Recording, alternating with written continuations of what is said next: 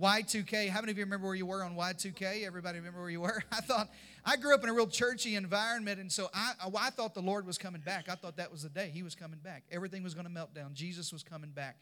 And I was mad at God for this. I was mad at God because, and I'm, I'm going to show you our age a little bit, but uh, Brandy and I got married in June of 2000, and I thought, God, if you come back before my honeymoon, all I've done for you, all I've, I'm a good church kid. All I've given my life, and now you're going. This is how you pay me back. Jesus coming back on Y2K. Now remember, we were in church. I told you we were super churchy, so we were in church overnight, Henry, in, in, the New Year. You know, we we prayed, and then and then it didn't happen. Nothing melted down. Jesus didn't come back. I went on my honeymoon. Hallelujah, everybody. Eight, almost 18 years ago. Uh, and and but it just seems like yesterday, man. You sort of live that. Now here we are in 2018, and it just feels like, man, the world just keeps moving at such a fast pace. And I, as I prayed about uh, what series to open this, I take I take preaching very, very serious, and, and I want to make sure that uh, I'm giving you what God would want for our church and what God would want to say to you. I really felt this idea of an adventure, of you and I sort of awakening the adventure in our lives. It's sort of as we go into this new year, what would it look like to awaken the adventure that God has for us? Because here's the truth of the matter I think God wired you and me for adventure.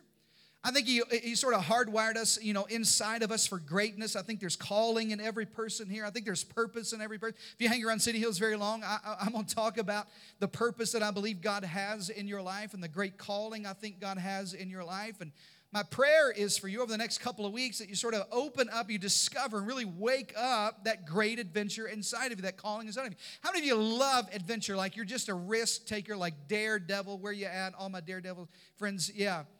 You're, you're uh, obvious. It's obvious. You're the people who were yelling about night of worship a while ago. You're the same people. It says, I, am not the biggest risk taker, but just recently, actually several weeks ago, I got invited on a uh, pastor's retreat, an all expenses paid pastor's retreat to Montana. I've never been to Montana before. And I know it's hard by looking at me, but I'm not that much of an, uh, uh an outdoorsman. Anyway, whatever. I know it, it, but I don't. And, and so this, my, my friend, a pastor friend of mine called and said, Hey, I'd love you to go to Montana with us. There's about 15 or so pastors, and we're going to go and we're going to disconnect. And we, we go to the, the Crow Indian Reservation. It's about 510,000 acres of nothingness and we're going to stay in a lodge on the Bighorn River and we're going to fly fish for five days. And I said, That, that sounds like uh, hell, actually. I've heard of this place before. I, um, but, but you know, you, uh, I don't know what this means, but uh, my old pastor used to say, never look a gift horse in the mouth. I don't know what that means except for you always say yes, you know, and so I said yes when Pastor Jeremy called and asked. And so I flew to Montana, flew to Billings, Montana, and it was it was somewhere between eight degrees and 80 below. I don't know where it was. It was ice cold.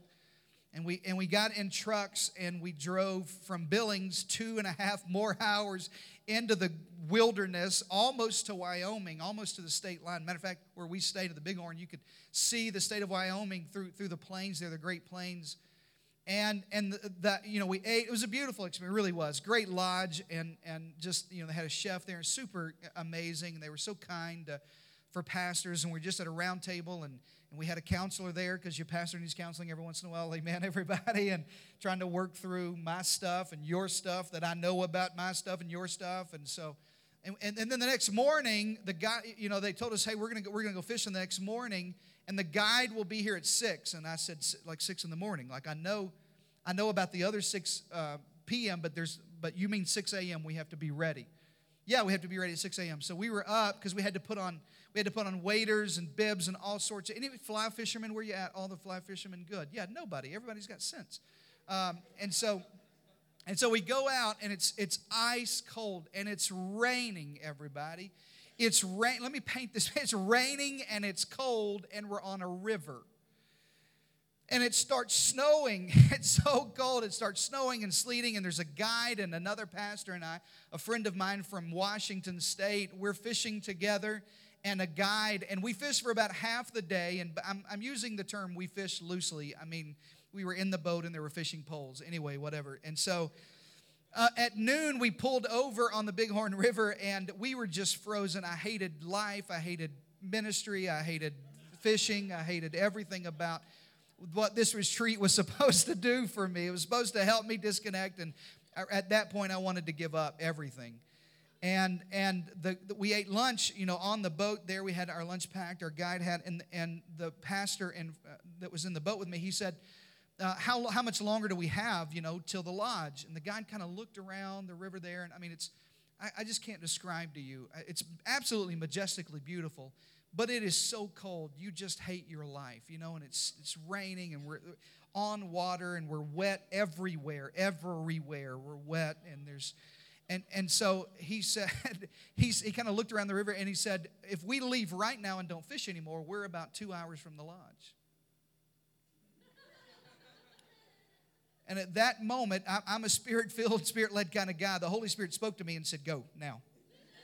Now. And I, I immediately uh, spoke that word of wisdom to him and said, Sir, I think we need to go. I think it's time to go right now. We're not going to fish not one more minute. Matter of fact, we can eat this lunch on the way to go. And we, and we rode all the way back. And that was the end of, of my fishing adventure. The rest of the time, I stayed in the lodge and watched ESPN. Anyway. I'm not that much of an adventurer, but but there were people on this trip that just eh, for five days they'd get up at four o'clock in the morning, get everything on, and go on this adventure, and they just love the great outdoors like that. There's something about I really did enjoy. I mean, by the end of the trip, you know, I enjoyed being out, and we were hiking, and you know, did something that I didn't hate my life, and it wasn't raining all the time, and and but uh, uh why do we do like why do we love to disconnect? Here's the reason why: because I think God had some adventure kind of hardwired inside of you? What, why is it that there's some stuff that just, why do people want to jump out of perfectly good airplanes and skydive? Anybody ever done that? Why would you do that? We take all these precautions so that we don't have problems in airplanes, and then you go and open the door and willingly jump out of an airplane. I don't know why anybody would do that, but there's just some adventure. Matter of fact, we're so adventurous, they built something not far from here where you can skydive indoors. I mean, you like you don't have you seen this with iFly? You just stand over this big fan. Why do you want to do that? Because there's just something inside of us. It's just there's just something that God put inside of us. I think you're hardwired for adventure. Matter of fact, Jeremiah 1 and 5 says it like this Before I formed you in the womb, this is God talking. He said, Listen to this. I knew you. Underline that in your Bible. And before you were born, I consecrated you. Not only did I know you and consecrate you, but then I appointed you to be a prophet to the nation. God's talking to Jeremiah, and there's three things here. Leave this scripture up, I want you to see. The first is this God says, Before you were ever born, before your mother knew your name or your sex, before your daddy did, He said, I knew you. Now listen, that Greek word knew there, that means an intimate friendship. It doesn't just mean I knew about you, it means God knew the deepest part of your life. God knew the deepest secrets in your life. Before God ever formed you, He knew your shortcomings. And that's not a short joke. Stop that. God knew what you were what you were going to be weak. God knew the struggles that you had. God knew your weaknesses. God knew who you were going to marry. God, it, it, this is the, the Greek translation is almost better translated like a best friend knows you. Like they know everything about you. God said, "I knew that about you before you were ever born." Not only did I know you, listen, but I consecrated you. Underline that word in your Bible. I consecrated you. That means I set you apart. I, I, I didn't just I didn't just say, oh, well, I hope everything works out, you know, and, and kind of kick you out and just, you know, uh, good luck on all of that. He said, no, no, no. I put a special anointing on your life. I consecrated you. You're not like everybody else.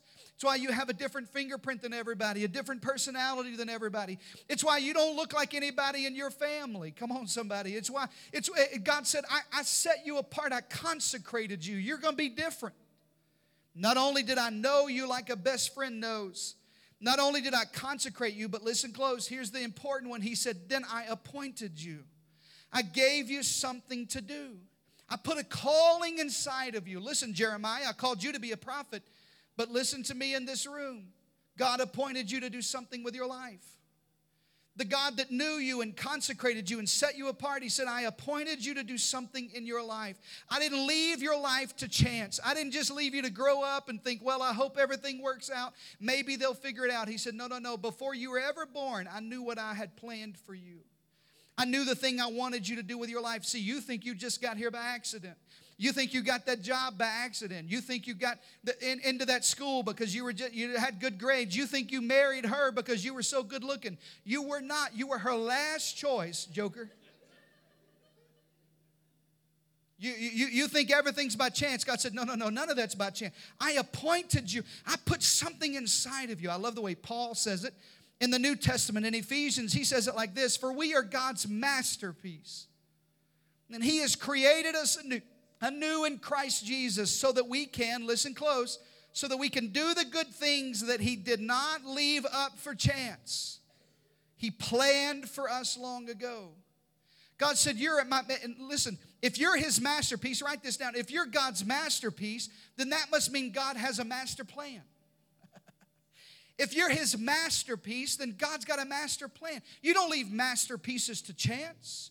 You don't leave masterpieces just to maybe this will work out. I don't really know what's going to happen. No, no, no. I got a master plan. You ever rent, went inside of a new home and a beautiful design home, and you walk in and you go, man, I love this architecture. I love the floor coverings. I love the colors they pick. I love the furnishings. You think that was by chance? You think the builder went in and said, well, I don't know what we're going to do today, boys. Let's just talk about it. Let's think, what, what could we do up here? No, no, no.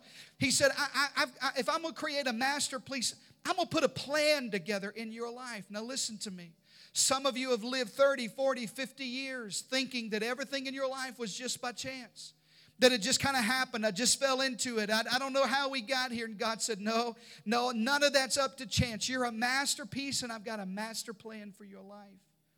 I got something inside of you. I've got something I want you to do. The Bible said He planned for you to do it a long time ago. I put something inside of you. So what do you do? What, what do you, how, do you, how do you discover that? How do you wake that up? Well, listen, let me tell you how. You go to the master planner and you go, okay, God, if in fact I'm a masterpiece and you said that I was, so I'm to believe what you said about me, then I need to know what your master plan is. What's the great adventure that you have on the inside of me? But over time, life happens. Listen close. And the spirit of adventure that we once had as a kid, it kind of fades away. We used to we used to try new things and explore new places and eat new foods. And now when we go to Chick-fil-A, it's always a number 1 with no pickles and two Chick-fil-A sauces. And do not mess the order up. I don't know I don't need to see a menu. I get the same thing every time I come here. I used to be adventurous. I used to, I used to try new things. No, this is exact. This is what I always do. Matter of fact, you get frustrated if you mess my order up. I will cut you. Come on, somebody. Cause I, cause I, I do the same thing. I used to want to be Indiana Jones. Where all my 80s and 90s kids at? Come on, Indiana Jones. I used to now Indiana Jones wasn't good enough, so we had James Bond. Where's all my James? I'm not talking about new James Bond. I'm talking about Sean Connery James Bond. Come on, somebody. Sean, I, I can't do it anyway. that wasn't good enough, and now it's Jason Bourne. Well, my Bourne identity and Bourne, Bourne, Bournes. There's, there's ten of them or something. And, and now I got to confess to you. Can I confess to you right? We're the first day of the fast, and 21 days I'm feeling confession. now I'm into blacklist. Now it's Red Reddington. Come on, everybody. Raymond Reddington, what I'm talking about. We, I used to, I, I, wanted to be those kind of things. I want, man, I wanted to be Indiana Jones. I wanted to do adventures. I wanted to be James Bond. Now I just want to eat popcorn, drink Coke Zero, and watch James Bond. Come on, somebody. We lose that sense of what could God do through me? What's God called me to do? Most of us, would you write this down? This is probably true of you. Most of us strive hard to live safe and predictable lives. You say that, that sounds counterintuitive. How do you work hard on that? I don't know, but we do. Most of us strive very hard to live very safe and very predictable lives. We, we, we work hard at our routine. We work hard at staying average. We work hard at staying status quo. Just don't mess it up. Don't do anything. And, and last Sunday, the last Sunday of 2017, we, we kind of threw our fist up in the air and we said, This is my year to break out and then Monday through Saturday, you live the same kind of year you had the last year of 2017. Even though we said, This is my year, I'm, I'm going to do something great, and you, and you live the exact same safe and predictable life you lived the last week, in the, in the last week of last year, in the last week of the year before that. Listen close to me. Your biggest regret at the end of your life will not be the things you did. It will be the things you wish you had. The biggest regret at the end of your life will not be the things you did, it will be the things you wish you had. Nobody gets to their deathbed and says, Man, I, I you know what? I, I, I, this, I, I did all this. I'm so sorry. I'm sorry I took a risk. I'm sorry we did all that. No, no, no. Everybody gets on the deathbed and said, I'm sorry we didn't.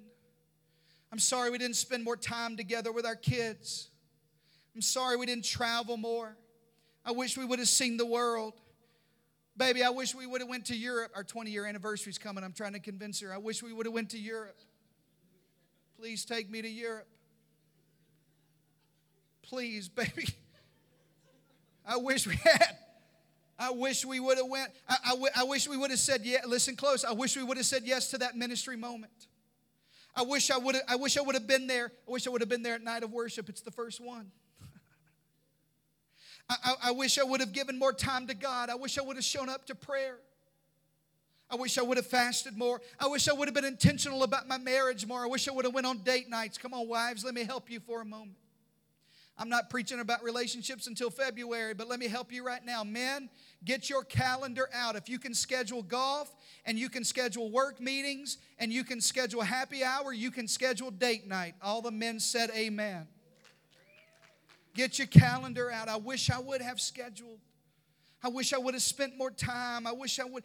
Listen, you, you, you know that you know that it's not the things you did, it's the things you wish you had. So if you know you'll regret it, why do you stay the same? If we know we'll regret it, why, why do we not change? One of my jobs as a pastor, honestly, you're going to find this funny, but one of the jobs I have as your pastor is to make you uncomfortable.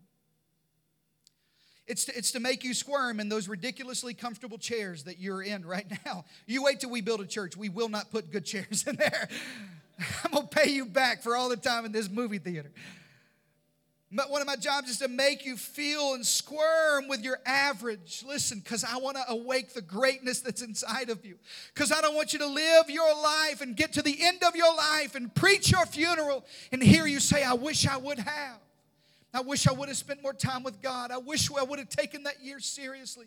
I wish we would have. I have regrets on the. No, no, no. I want you to live the life God has planned for you on the inside. That thing He appointed you to do, that adventure that He's called you to. Uh, my job is to wake you up to that adventure. So, why do we abandon it? Why, why, why do we walk away? Like, what happens in our lives that we abandon the adventure that God has for us? Here's a couple of reasons. I don't think these are all of them. The couple I came up with, write this down. The first one is discarded dreams. We kind of walk away from our dreams. Somewhere along the way, you just stop dreaming. We used to talk about our dreams. You, you listen, you may have shared your dream with a few people and they made fun of you. Like Joseph, he shared his dream with his brothers and they couldn't receive it and they made fun of him. Matter of fact, they killed him. They tried to kill him because of his dreams. They tried to you know, they fake this whole, sold him into slavery because he told him his dreams. And so at some point in your life, listen, you stop dreaming and the pain of your life replaces the purpose of your life. I'm preaching better than you're amening right now the pain that you experienced when you told somebody your dream, it, it, it, replaced the purpose that you knew God had for you. And so you just stop dreaming because it hurts too bad to dream. I'll just settle into average, I'll just settle into mundane. I was reading a book the other day uh, about turning 40, and I'm not 40 yet, but listen close, I'm really close. 40's not so old. Come on, everybody. 50's not too old. 60's not too old, everybody. 70 is experienced. Amen, everybody.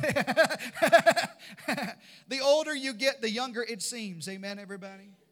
I was reading. I was reading about men turning 40. I read this quote that men beyond the age of 40 begin to close doors to rooms. God, this hit me so hard that they'll never return to and open again. They close the doors to rooms and they say, I guess that's over. I guess I missed my opportunity. I guess I just, I guess that's never going to happen for me like I thought it would. I guess I'm never going to have what it was I thought I had. Let me ask you, let me challenge you on the first Sunday of this brand new year. My job in these next four weeks is to make you so uncomfortable that you do not stop dreaming, everybody, that you're not too old to dream a new dream. I don't want to close doors that God has opened and doesn't mean for me to shut. I don't want to die before I'm done, everybody. I don't want to let go. I don't want to die before I do the thing God called me to do. I don't want to die before I'm done, God, with the calling you have in my life.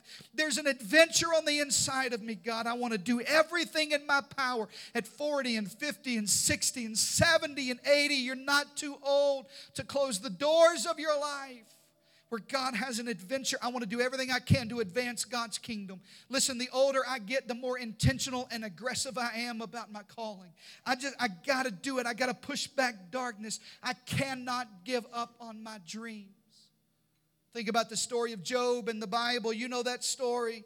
He loses everything, his family, his business, his home his crazy wife, come on, somebody, his wealth, everything is over with. And Job feels like there's no hope. Here's what he says My days are over, my hopes have disappeared, and my heart's desires are broken.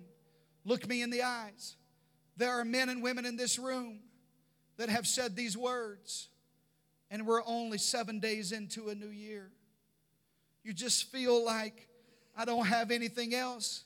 I don't know what else I can do. And you discard your dreams. But listen to me God was not through with Job, and God is not through with you. God has not given up on you. Some of us have given up on God when God hasn't given up on us. I'm trying my best to shake you and wake up that adventure that's on the inside of you, that you do not discard the dreams that God gave you, that you know that you know that He appointed you to do in your life. Come on, wake that stuff up. Get, get, get, get uncomfortable with the comfortableness of your life. Don't give up in the middle. Don't give up while you're getting where you're going. God, I'm preaching. God, I feel what I'm telling you because I listen, because I'm looking into your eyes in desperation, asking me what's different about this year. What's going to make this year any better? My marriage is still struggling and nobody knows. We're still on the brink of bankruptcy and nobody knows. My kids are lost and I can't tell anybody. I'm addicted and nobody knows, not even my wife. What's going to make this any different? The only thing that will make it different is when you go back to the master planner and go, God, if in fact I'm a masterpiece, why don't you wake something up inside of me? Awaken that adventure inside of me but we discard our dreams. And when you do, you, you, all, all sorts of things happen. You have a lack of purpose, a lack of fulfillment, a lack of joy. Listen close, a lack of energy. There's some of you, you think your lack of energy is because you don't drink enough monster energy drinks. That ain't it. Now, it, it, it could be Krispy Kreme. I don't know yet. The jury's still out on that, whether that does it to you or not. But probably your lack of energy is that I don't have anything to dream for. Why? Why get up out of bed anyway? And things are going well, but the pain is so deep in your life that you lack fulfillment. You don't know what to do, and you start living your life on autopilot. Everybody know what I'm talking about? You ever given an autopilot response when somebody asks you, "Hey, how's it going in your life? How, how you doing? How you doing? How's today going?" What, what does everybody say? I'm good. You ever met somebody that like that was like brutally honest, and you're like, "Hey, how's it going?" And they're like, "It's awful." Got this thing on my foot I didn't even know about right now. My husband slept in the other bed last night and my checking account's overdrawn. And you're like, honey, I, I didn't care. Honestly, I didn't even care. Like I was just asking you because I was on autopilot. I was hoping you were on autopilot and we could just get by with, how are you? I'm good. You all went and told the truth. I just, I was just asking. I didn't care because I'm on autopilot. I'm living in mediocrity. I'm living my average, not my adventurous life for God. Listen, autopilot inside of an airplane is a device that steers in place of a person. Oh, God. Some of us have replaced personal steering of our own lives with an autopilot. And now the opinion of other people steer where we go. What do you think about me? I'll go this way. What do y'all think about me? I'll go this way. And you're not in control of your own destiny. You're just allowing somebody else to steer where you go. Failure of disappointment. Uh, uh, uh, uh, uh there's something in my life that I, I don't want to disappoint you. I, I, I don't want to disappoint. There's disappointment in my past, and so you, you allow that to just, I don't want to let you down again, so I'll steer this way. And you're just on autopilot, just going. Maybe there's a sin or a failure somewhere in your life that you just can't get over and give to God. And so you just let that steer your whole life, and now you're not driving. Now you're not in control. Now you're not going where God called you. You're just letting everybody else steer. That's autopilot, everybody. Because you've discarded your dreams. Here's the second reason I got to hurry and preach. Second reason why I think people abandon their dreams is distracted vision. We have this place that we should be going but I can't see where I'm going anymore because there's too much going on in my life. I have two little kids, a six year old and a three year old. Some point I'm gonna have to stop preaching about them so much because they're gonna get old enough to listen to the podcast, but we're not there yet. My six year old and my three year old, we were, in, we were in the car, we were going the other day, and I yelled at the kids, Stop talking, stop making so much noise, I can't see where I'm going.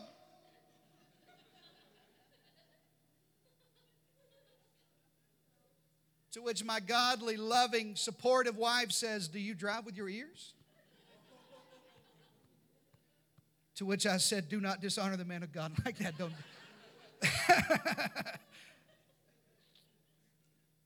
You heard somebody say that seeing is believing, but, it, but it's true. I, I read about some new research that suggests, listen close, that vision involves hearing.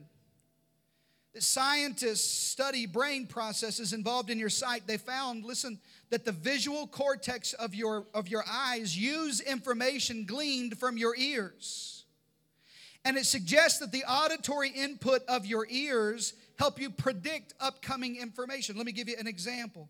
If you're in the street and you hear a motorcycle, you expect to turn around and see a motorcycle because you heard it. If you turn around the corner and you see a horse, it would surprise you because your eyes are expecting what your ears heard.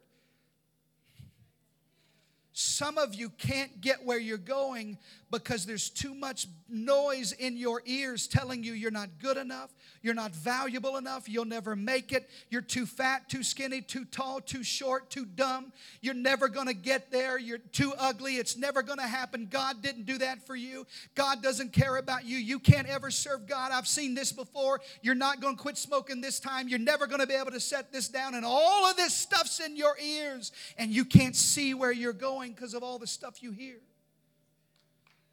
And There's distraction in your life. Listen, there's distraction in my vision because I got all this wrong input. Now I'm seeing the wrong thing because I'm hearing the wrong thing. You got you have to at some point in your life decide who gets a voice in your life.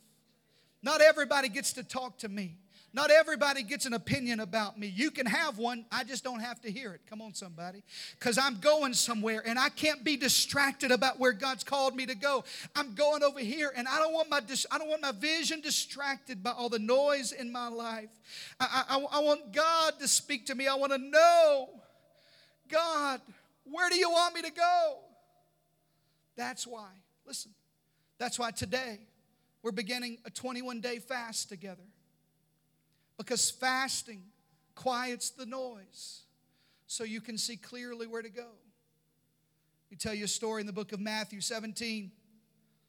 When they'd come to the multitude, these are the disciples.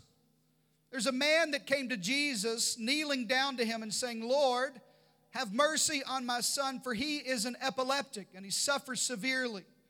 And he often falls into the fire and into the water. In other words, when he has a seizure, he's hurting himself terribly bad. Not just the epilepsy, but now he's falling into the fire and the water, and it's scary.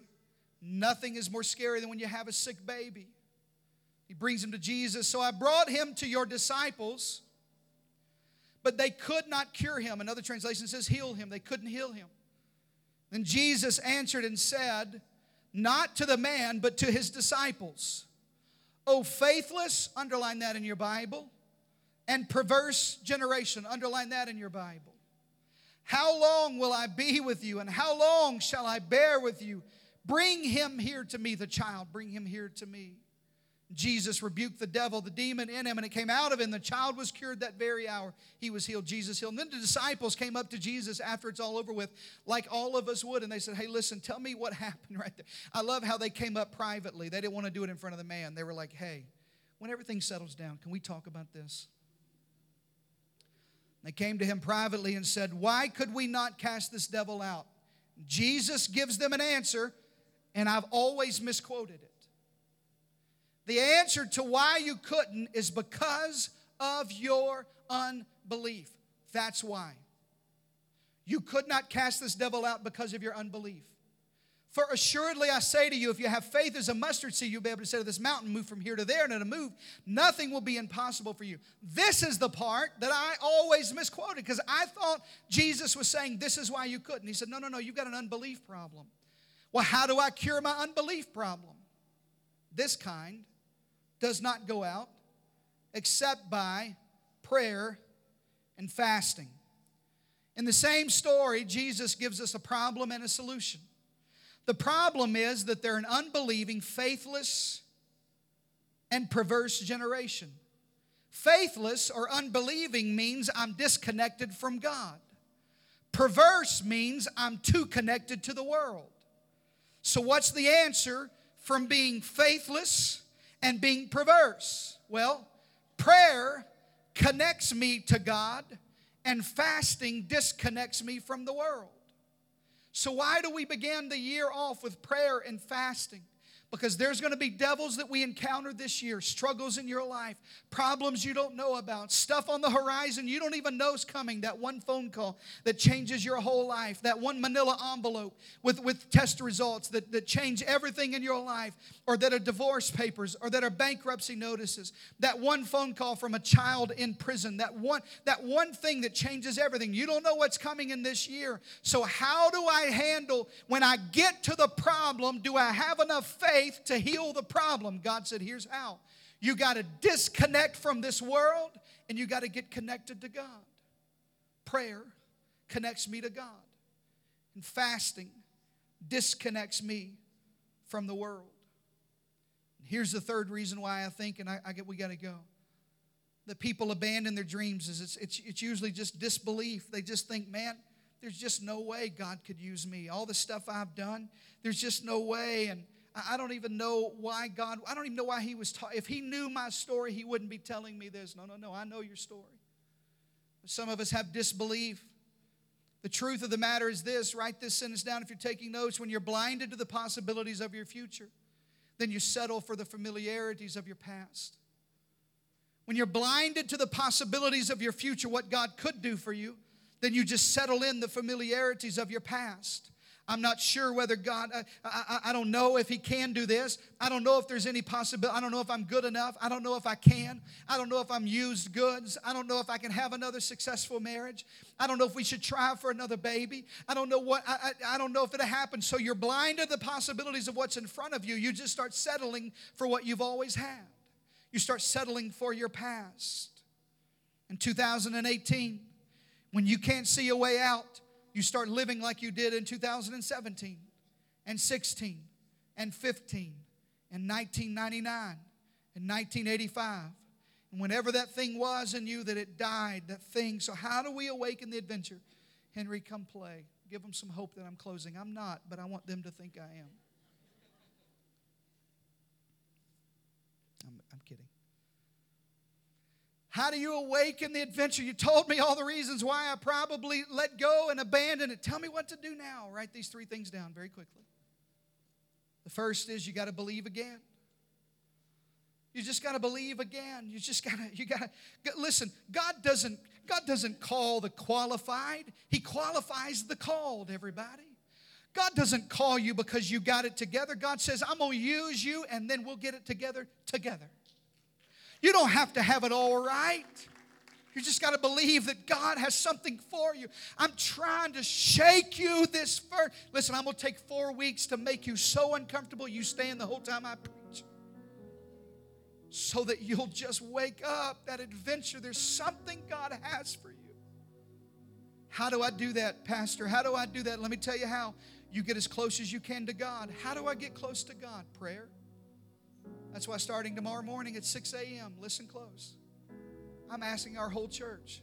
You say this is crazy talk. No, it's crazy to live another year like I lived last year, and the year before that, and the year before that. I'm going to do everything I can. Monday through Friday, we'll start at 6 in the morning, and we'll, you'll be in your car before 7. I promise. That's my guarantee. On the way to school, to work, whatever, back home. Saturday morning at 9 a.m., we'll have live worship. By 10 o'clock, you'll be in your car. We won't take your whole Saturday. We'll worship together live. Every morning, we're going to worship and sing together. We're going to pray together. Then we're going to pray individually. And 45, 50 minutes, you can go home. You say, What difference does that make? I'll tell you what difference it makes. Day 15, day 17, day 18, when the enemy starts telling you, You're, you're, you're going to have another year like last year, you're going to say, No, no, no. You don't understand. I've spent 15, 16, 18 mornings with Jesus, and I, he's, he's starting to stir something up inside of me. I'm starting to see clearly again where everything was quiet. I, I, I, it just, it's like things just started fading away, and I could see clearly again. We're going to fast together. Fasting just means setting aside something I want for something I want more. I don't want this food, this, this entertainment, this, I don't want it as much as I want a year. That awakens that adventure back in me. The second thing you got to do is just go all in. I ask you to do this often, but I'm asking you especially this year to just go all in. Just put all the chips in on the table. I'm ready to do what you called me to do, God. I'm not going to waste another year. Listen, if you've given 35, 38, 42 years, 50 years doing something else, what's one year of trying this? Just go all in. You say, How do I go all in? Let me give you two ways. One of them is today Growth Track. Growth Track step one is today at 1 o'clock, and Growth Track is our process for membership and to get on the dream team. You say, Man, what does that have to do with anything? Well, I'll tell you. If you'll change the people you're around, and you'll develop a new family and a new cadre of friends, a new, a, a new set of people that, and you'll give your life to something that's bigger than your problems, it's amazing what will happen. Your problems will start to diminish as my calling starts to increase. Today at Growth Track, we're going to help you. Matter of fact, today, you can take some personality profiles and spiritual gift assessments, and you'll be able to see this is how God designed me. Oh my gosh, God God gave me all these gifts, all this stuff. He wants me to use all of this to make a difference, like to really leave a legacy, leave my mark in the world. If you haven't gone to Growth Track, my, my sincerest invitation to you today is you just go all in. Not just that, but you need to get in a connect group. Our new connect group semester launches January the 28th. Listen close. You cannot, you quote me on this, you cannot live a successful Christian life by yourself.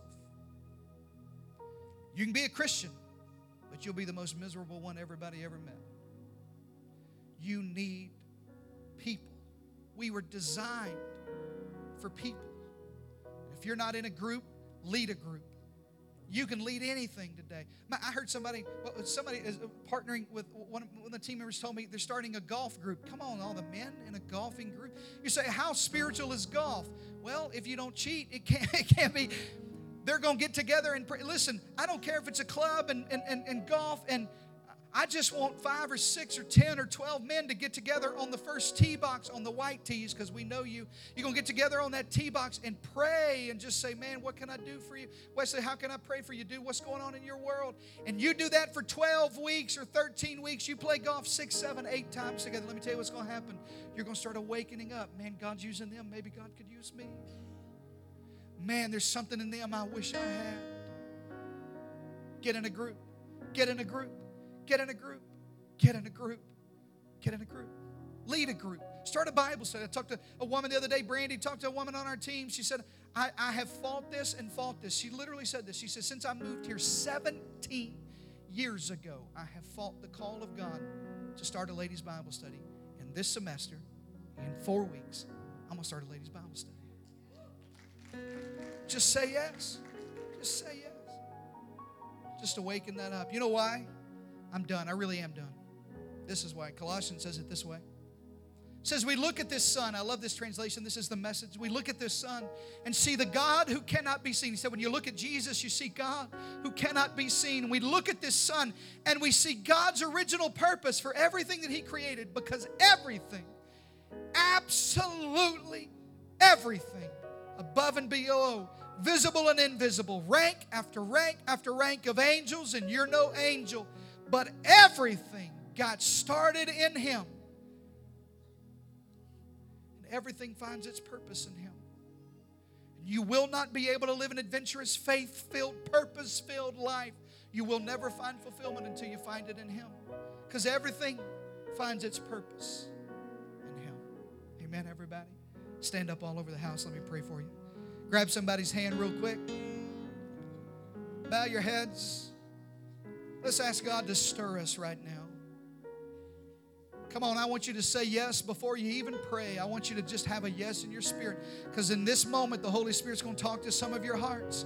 He's going to awaken something in you, and I want, I want a yes to be on your lips, Father. I thank you for your word. I thank you that you've created me on purpose for a purpose. God, help me to find that, to find that in you, to sort of reconnect and awaken that adventure, that calling that you have in my life, that thing you put on the inside of me that, that, that, that I've, I've let lay dormant. I've settled for average and mediocre. I've even settled for terrible. I'm ready for a different year. God, I'm going to do things differently. Come on, every head bowed, every eye closed. I'm going to commit to prayer. I may not can be at every one of them, but I'm going to be at every one I can be at. You don't have to do it all. You just got to start somewhere. Tomorrow morning, I'll be there at 6 a.m. I'll be waiting on you there. I'd love to have you there. I'm just going to do something. I'm going to get started some way, somehow. You say, man, I don't know what to fast. Just something, just something that you decide. I'm going to set this aside. I'm going to do something. I'm going to give God something. I'm, I'm going to do my very best to set something aside. Give it to God. Father, I pray in Jesus' name in this very moment God, that you would awaken that inside of us, that we could reconnect and believe again. Stop the noise in our life. Set aside all of that stuff that's distracting. Focus on you. If you've never given your heart completely to Jesus, this is a great time to do just that. It's the start of the year. We've got one more minute left. You can, you can do that in this next 60 seconds. All you have to do is pray a prayer that sounds like this Say, Lord Jesus, I believe I believe that you died for my sins. I believe that because of the cross, I can be made whole, that you can rescue me from myself, from my sin that I'm drowning in. So I give you my whole heart. Here I surrender everything I am my life, my dreams, my hopes, my future, my past. I repent of all of my sins. Save me now. I make you the Lord of my life. In Jesus' name. Everybody shout a big amen.